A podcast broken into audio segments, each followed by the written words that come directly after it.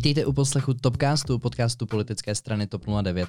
Mé jméno je Matěj Čížek a mým dnešním hostem je Matěj Ondřej Havel, ředitel gymnázia JK Tyla a jednička TOP 09 do voleb do poslanecké sněmovny na kandidátce koalice spolu v Královéhradeckém kraji. Dobrý den. Dobrý den.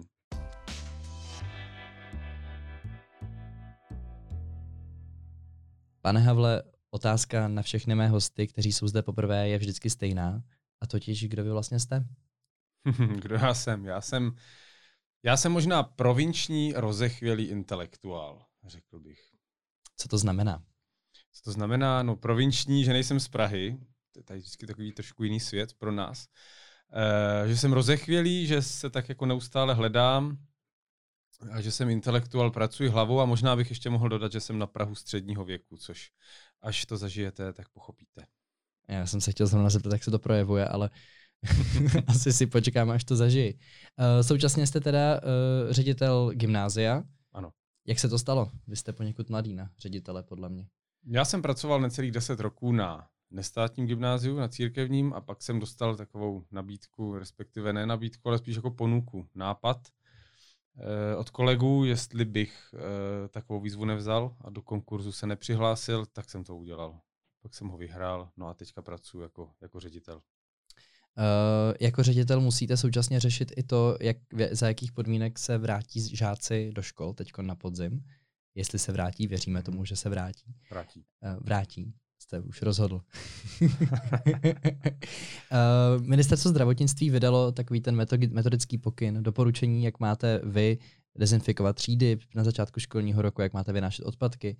A mě zajímá z pozice ředitele. Jsou tyto nařízení, ne nařízení a doporučení splnitelná?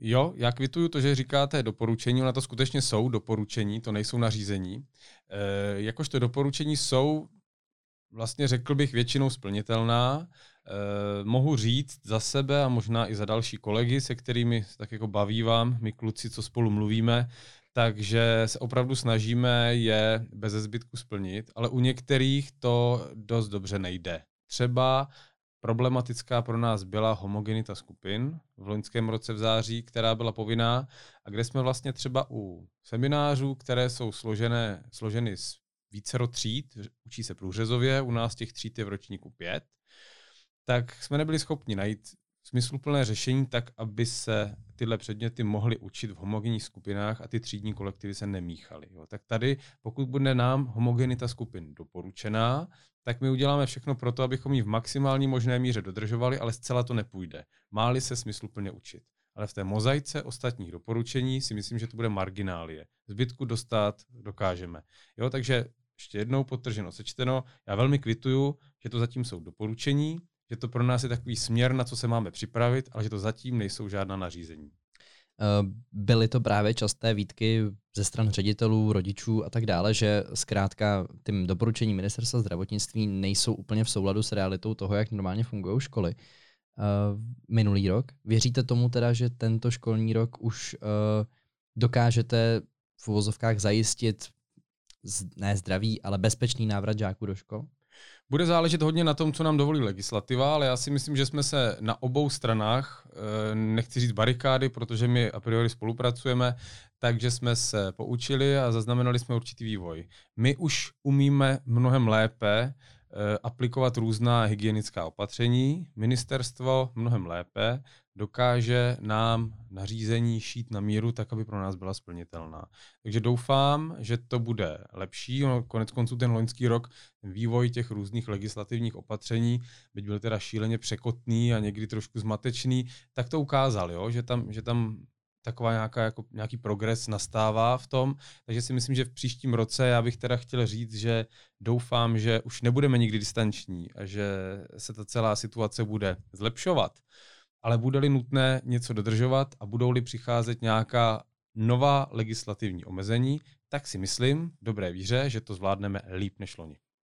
Uh, jak jste vnímal osobně vy tu uh, distanční výuku? Bylo to tak náročné, jak se říká? Bylo to ještě horší, než se říká, protože ono se říká, že učitelé měli dva měsíce prázdnin, červený srpen, pak byli v září v práci a pak měli dalších osm měsíců prázdnin. U nás ve škole se říká, že to na ráno pěstí, tohleto tvrzení. E, já bych to odepsal. E, jako bylo to velmi komplikované, obzvláště si představte učitelku, která má malé děti, které jsou třeba na prvním stupni a nedokážou se sami e, bez pomoci učit. Jsou na distanční výuce.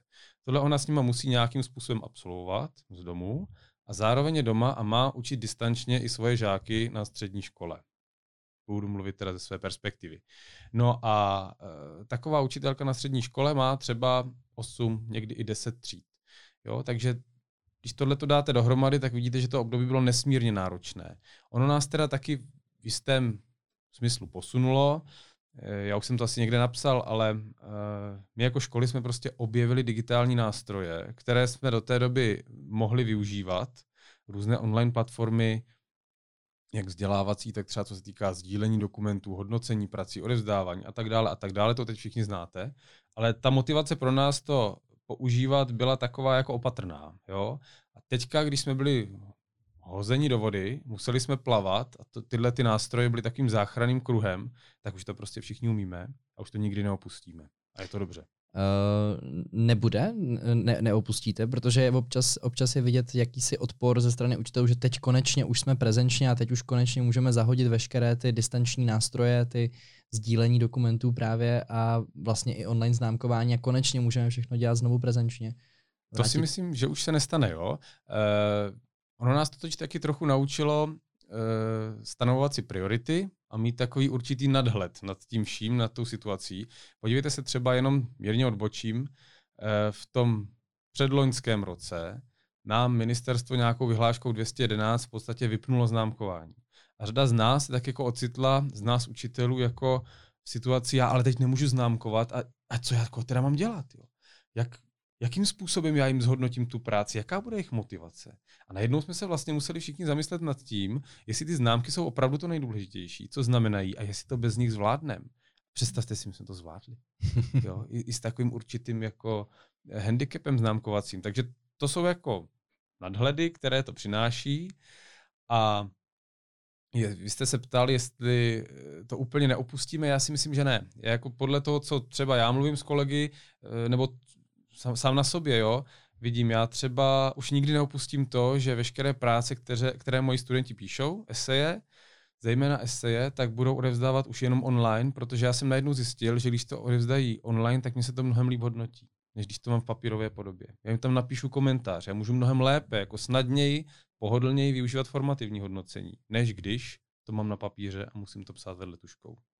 Chápu. Eh, vy jste řekl, že to období eh, bylo náročné, současně bylo také velmi dlouhé. My jsme se někdy na konci března minulého roku dozvěděli, tohoto roku, pardon, dozvěděli, že vlastně máme nejdéle zavřené školy z celé, z celé Evropy. Milion českých dětí nechodí do školy už více než rok. Česko má školy zavřené nejdéle z celé Evropy a je i na světové špici. Děti jsou osamělé, ztrácí kamarády i denní návyky, rostou jejich psychické problémy, obezita, dokonce i sebepoškozování. Uh, jak se to stalo, že jsme tohle dopustili? Nevím, jestli to dokážu zhodnotit jako zcela objektivně, protože jsem insider. Ale já teda si myslím, mám z toho takový dojem, že uh, se ukázalo, že školství pro naši společnost všeobecně za to prostě není prioritou. Jo? A teď to zapadá do takové mozaiky dalších věcí. Podívejte se, třeba byla na jaře předložená novela školského zákona z pera ministra Plagy. Ta novela prošla senátem, ten ji vrátil s takovou nějakou drobnou změnou a, novel, a sněmovnou zpátky neprošla. Jo, i třeba ano, jakožto strana, za kterou minister Plaga eh, na ministerstvu sedí, tak to schodilo ze stolu. Jo? A ta novela obsahovala třeba takové ty věci jako 130% eh, hrubé mzdy, nebo průměrné hrubé mzdy pro učitele zaručeně a tak dále. Prostě to neprošlo. Vzdělávání není prioritou. Pak se podívejte na to, jak dlouho jsou zavřené školy. Jo? Mluví se o tom, že se budou otevírat továrny, naprosto chápu, to je důležité z hlediska ekonomického, ale dřív se otevřely hospody než školy. Chcete nějaký jako ještě flagrantnější důkaz toho, že vzdělávání není prioritou, když se otevřou dříve hospody než školy? To je můj závěr. Uh, možná se hledí na uh, psychickou kondici uh, českých občanů a jak je pro nás hospoda důležitá. těžko říct. Zajímá mě teda pro koalici spolu, jestli bude vzdělávání prioritou. No je to jedna z priorit. Když si přečtete ten program, tak mně se mimochodem teda velmi líbí, tak tam jsou takové věci jako které řeší vlastně systém, jak přípravy učitelů, tak zaplacení učitelů. To je ta jedna stránka, že prostě potřebujete školství saturovat kvalitními zaměstnanci. A pak řeší tu druhou stránku, to znamená žáky a vytvořit prostor pro právě, jak už jsem zmínil, formativní hodnocení nebo mé oblíbené hodnocení portfolia. Jo. Jakože žáka vlastně nebudeme hodnotit jenom na základě toho výstupu. Tak Karličku, co se naučil, to bude v testu, tady máš známku, jo, ale taky na základě té přípravy, jakým způsobem se k tomu výsledku dostal, jak se učil, jaká byla píle, protože tohle jsou všechno jako věci, které e, vlastně do, to, do těch soft skills, které žák nabude, tak promlouvají taky. A v tom testu se to třeba nedá vždycky zachytit. Je právě, uh, právě změna známkování nebo úprava, modifikace známkování to, co z toho programu považujete za nej, nejdůležitější? Já si myslím, že ano. Není to to nejdůležitější. E, jako je to jedna z těch nejdůležitějších věcí, to ano, proto jsem to říkal. Ještě taky mě velice imponuje snaha um, revidovat ŠVP, respektive, pardon, RVP, aby tak e, školy měly ještě větší volnou ruku v tom, jak si nastaví ten svůj školní vzdělávací program. Líbí se mi ten plán, že by se školám poskytly jakési vzorové školní vzdělávací programy, které mohou klidně instantně použít, jako když si zalejete kafe, ale zároveň mají velkou uh, svobodu v tom si ty programy modifikovat. To sebou nutně přinese ještě větší rozdíly mezi školami, než jsou teďka, ale zároveň to taky přinese větší, řekl bych, soupeření jo, mezi těmi školami v nejlepším slova smyslu. Podívejte se, co udělala konkurence třeba s železniční dopravou nebo s veřejnou dopravou. Kde je konkurence, tam se prostě kvalita služeb zlepšuje. My byť to vám Pražákům bude připadat možná trochu úsměvné, ale na našem venkovském okresním krajském městě Hradci Králové máme také školy nestátní. Kdyby tam ty nestátní školy nebyly, jsou tam církevní a jsou tam soukromé, tak možná bychom my, jakožto státní školy, neměli tak velkou motivaci koukat se přes plot, zabývat se tím, jak to děláme a v nejlepším slova smyslu usilovat o žáky a dávat lepší nabídku. Jo, prostě nás to stimuluje. A to si myslím, že je třeba jedna z věcí, které v tom programu jsou velmi dobře. Mimochodem o e, právě soukromých a církevních školách se tam mluví také a o tom, jak, jak jim nastavit podmínky, jak je vlastně zrovnoprávní, když to řeknu trošku obecně. Já chápu, že z pozice ředitele eh, chcete vlastně volnější ruku v tom, jak si poskládat ten školní vzdělávací plán. Ano. Uh, nemáte ale strach, uh, co na to vaši kolegové? Myslíte učitele nebo kolegy ředitele? Spíš kolegy ředitele. Jestli zkrátka um, řík, je takové to, chc, samozřejmě říká se ryba smrdí od hlavy, takže když je špatná škola, tak většinou je za to zodpovědný ředitel. A mě v tomto kontextu zajímá, jestli um, nejsou čeští ředitelé vlastně stále trošku mindsetově pozadu, řekněme. No, to, co jsem teďka předestřel, tak vlastně není v tom programu eh, věc, která by ty lidi k něčemu nutila. Ona jim rozvazuje ruce. To znamená, budou-li chtít, tak mohou. To se mi na tom líbí, že budou mít rozvázané ruce, aby mohli, ale pokud chtít nebudou, tak ne, nemusí možná měnit nic, anebo si třeba vezmou ten vzorový školní vzdělávací program, jak jsem říkal, to kafe, které jenom zalijou. Jo, Rozumím. Já se ptám, jestli to není jako typický, typický přístup eh, pro eh, typického českého ředitele, že zkrátka vezme to, co ministerstvo nabízí, eh, skopíruje to a vlastně to stejným způsobem, jako se často učí, tupě memoricky aplikuje. Myslím si, že ne. Myslím že nemáte pravdu, že typicky abych byl upřímný a pravdivý, znám takové ředitele, ale oni mají zase řadu jiných eh, jaksi kvalit. Každý ředitel je eh, vysazený na něco trošku jiného, takže ano, ale rozhodně to není většina. Uh, tak doufám, že nás neposlouchá moc ředitelů, aby... doufám taky. Ale současně ředitelé se museli zabývat i tím, jak dopadly maturitní zkoušky. A mě zajímá přes to množství uh, úlev, nebo jinak, jak hledíte na ty úlevy, které vlastně přišly letošním maturantům? Já bych je rozdělil na úlevy smysluplné a na úlevy populistické. Teď asi zarmoutím svým vyjádřením řadu maturantů, ale já jsem to třeba na našem gymnáziu už říkal.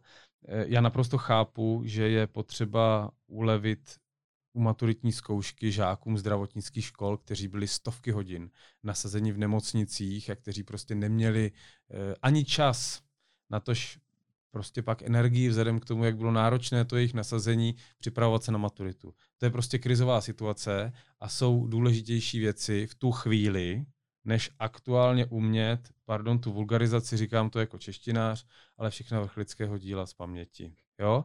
Tak to, to jako naprosto, naprosto chápu, ale pak jsou tady úlevy, které vnímám spíš jako populistické, a to je třeba ta možnost vybrat si, zda budu nebo nebudu, skladat maturitní zkoušku ústní z češtiny a z jazyka. Jo?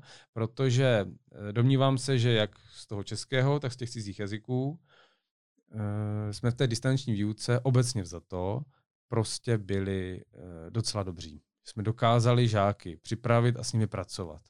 A tady si myslím, že je to zbytečná věc, že se to mohlo zachovat. A není to uh, i s ohledem na názor maturantů, kteří vlastně, tak samozřejmě vždycky slyšet jenom to nejhlasitější křídlo těch nejextremističtějších, ale byly, byly tady i hlasy pro úřední maturitu a vlastně jí skloňoval i pan premiér. Jestli zkrátka nebyla většinová poptávka po tom, aby těch úlev bylo co nejméně, protože maturanti si možná nevěří, možná jsou z té zkoušky dospělosti v úvozovkách tak nervózní, nebo zkrátka se jim nechce nic dělat. To je taky jedna z možností. Představte si, že na horu Olymp jede lanovka a vede tam stezka pro turisty. Vyjedete-li tam lanovkou, budete nahoře Olympu stejně, jako půjdete-li tam po stezce, ale půjdete-li tam po stezce, budete silnější, z hlediska sportovního, budete mít nějaký zážitek z hlediska toho, co všechno cestou uvidíte a nahoře, byť budete na Olympu i s tím lanovkářem, tak uh, vlastně jste nezažili to stejné. Úplně přesně to vnímám. A že to skloňoval pan premiér, úřední maturitu, to vnímám opravdu jako uh, populistickou snahu zaujmout maturanty, potenciální pravovoliče.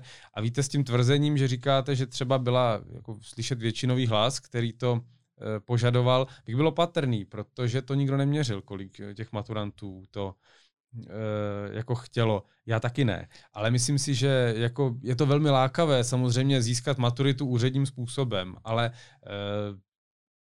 jako insider, prostě učitel, musím trvat na tom, že pak, když to je možné, a znovu už bych se opakoval, z hlediska té češtiny a té angličtiny to možné podle mě prostě bylo, tak je lepší zvolit cestu ne nejmenšího odporu právě s tou vidinou, jaký ten výsledek bude, v jaké bude kvalitě. Možná to měřil právě marketingový tým hnutí, ano, těžko říct. Ale právě. mě zaujala ta metoda při tom stoupání na, na ten Olymp, vlastně eh, jestli neodpadne zbytečně velké množství talentovaných mladých lidí, kteří zkrátka jenom neměli dobré podmínky pro to vzdělávání. No, nejsem schopen to úplně posoudit. Jo? Je to trošku uh, i pro mě neznámá, říkám to s velkou pokorou, ale už bych se opakoval, domnívám se, že ne. Ale pokud byste po mně chtěl nějaká tvrdá data, na základě kterých si to myslím, tak bych vám mohl argumentovat pouze gymnaziálním prostředím, případně prostředím průmyslových škol, eh, kam tak jako trošku skrz kolegy ředitele vidím a to bude všechno. Jo? Takže berte ta moje vyjádření jako vyjádření ředitele gymnázia. Tak. A osobně k neúspěchu byste se, byste se postavil uh, jak v tomto ohledu? K jakému neúspěchu. Kdyby uh, například velká část vašich maturantů mm-hmm. v, tom, v tomto roce tu maturitu zkrátka neudělala, co, co by, jaká by, jak by proběhla reflexe? No vždycky je to, takováhle situace je vždycky samozřejmě příležitostí uh, zamyslet se a něco změnit. Jo? Tomu se říká autoevaluace, to každá škola si vypracovává průběžně, i když není korona, i když nejsou legislativní úpravy a odpuštěná maturita a já nevím co všechno. Takže rozhodně by to byl jako velmi silný jak řekl, nežádoucí impuls vzhledem k tomu rozsahu, který jste popsal, eh, jako přehodnotit způsob, jakým to děláme. Jo? Naštěstí jsme takovou věc teda nemuseli řešit. Uh, v českém školství je řada témat, uh, některé mám rád, některé mám méně rád, ale všechny jsou důležité. A jedním z nich je psychické zdraví studentů, které se skloňovalo poslední, poslední rok. Chybí jim spolužáci, mají strach z nákazy u sebe nebo svých blízkých, obávají se toho, že by rodiče mohli přijít o práci. Koronavirová krize dopadá i na ty nejmenší. Podle lékařů teď přibývá u dětí úzkosti a prohlubují se taky vážné psychické poruchy. Proto doporučují, aby se s nimi rodiči o situaci otevřeně bavili. Já říkám, že možná si velká řada mladých lidí uvědomila, jakou roli pro ně škola vlastně v jejich životě má že nejen, že zaplňuje čas, ale i uh, vytváří sociální kontakty a tak dále.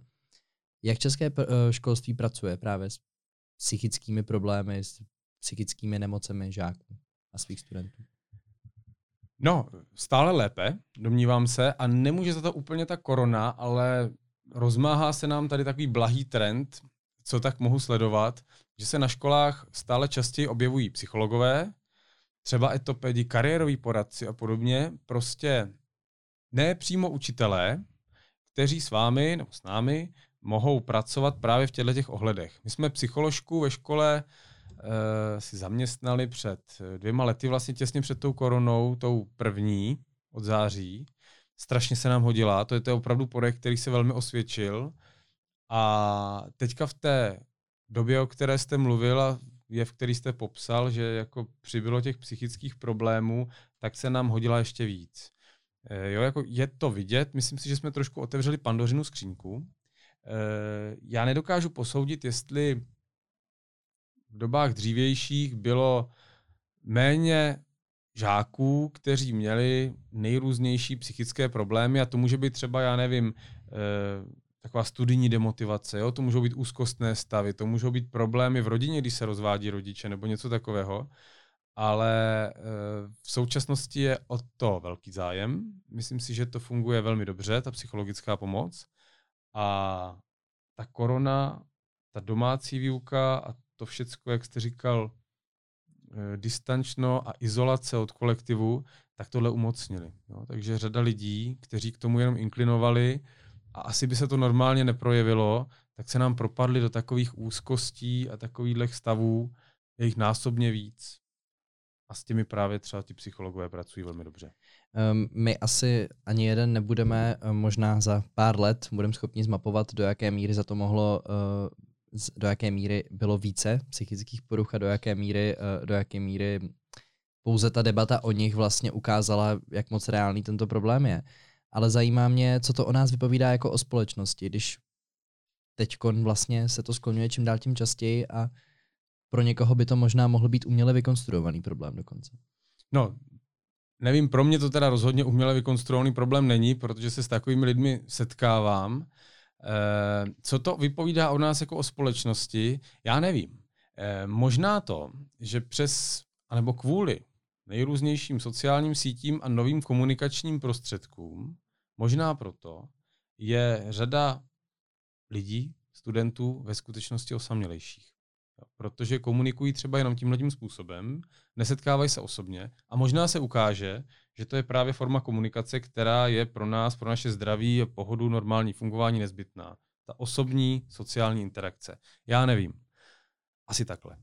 Eh, myslíte, že se budeme za 20 let učit, nebo že naši děti se budou za 20 let učit uh, něco jako je uh, duševní hygiena? Bude to jako předmět? Ano, já si myslím, že jestli to bude předmět, to nevím. Jo? Trošku směřujeme spíš k projektové výuce, ale duševní hygienu určitě se nějakým způsobem učit, jak říkáte, budou, nebo budou tomu možná vychovávání.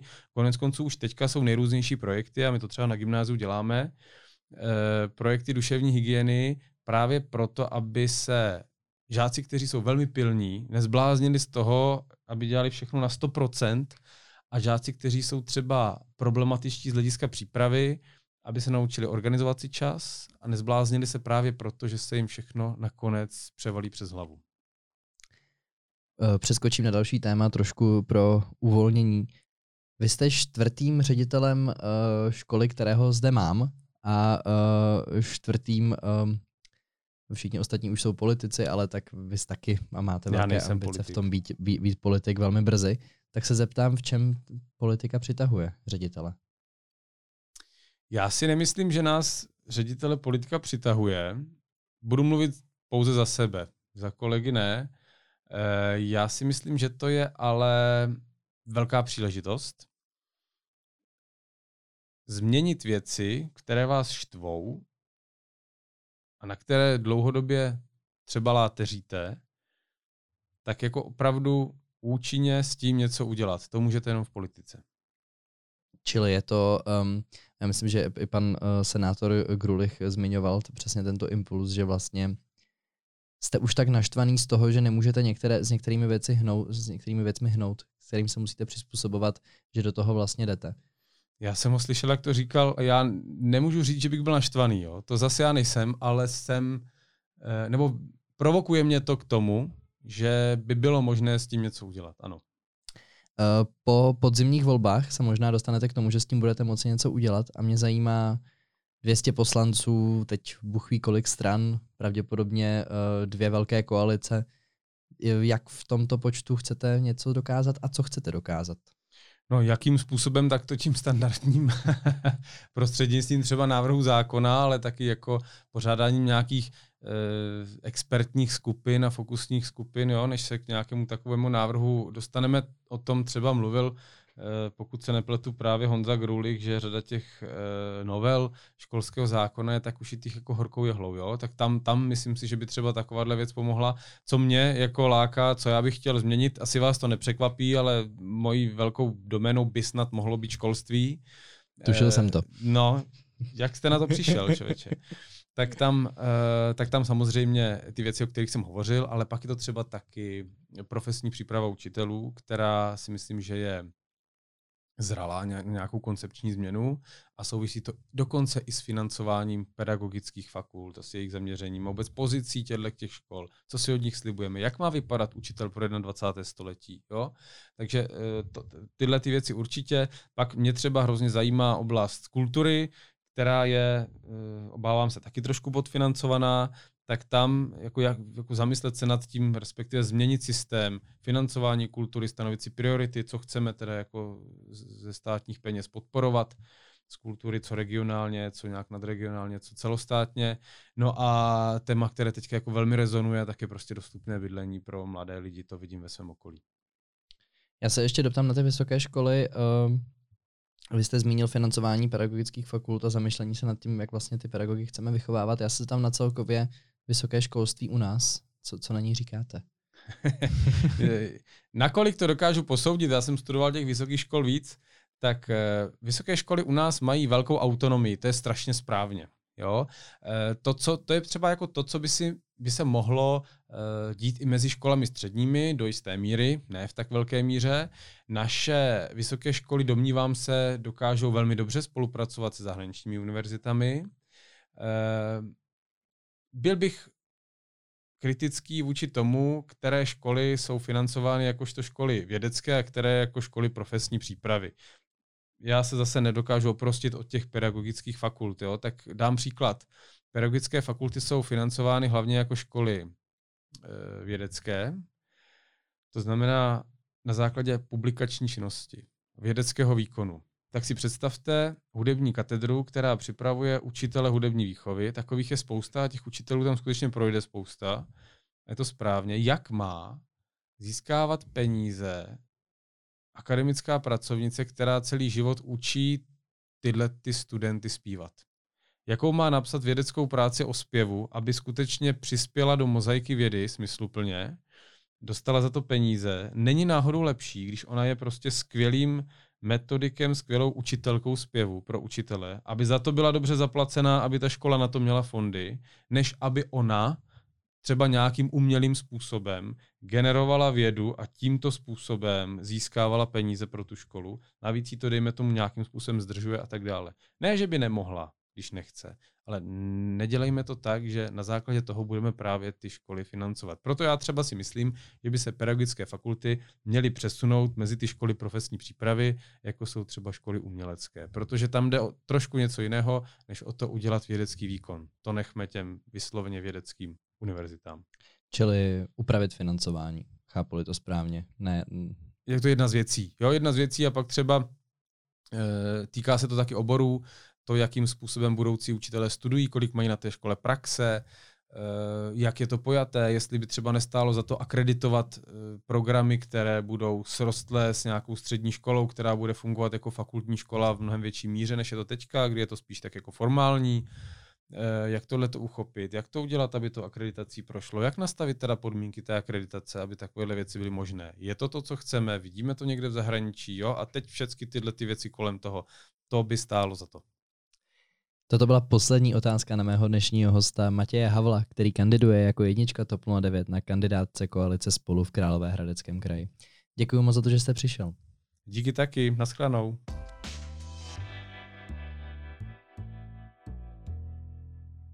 A já už jenom doplním, že můžete sledovat TOP 09 na Instagramu, kde se dozvíte spoustu informací a pokud nás chcete podpořit, tak nás můžete sdílet a označovat ve svých příspěvcích jak Matěje Ondřeje Havla, tak i TOP 09. Já se budu těšit zase někdy příště, děkujeme moc, že posloucháte.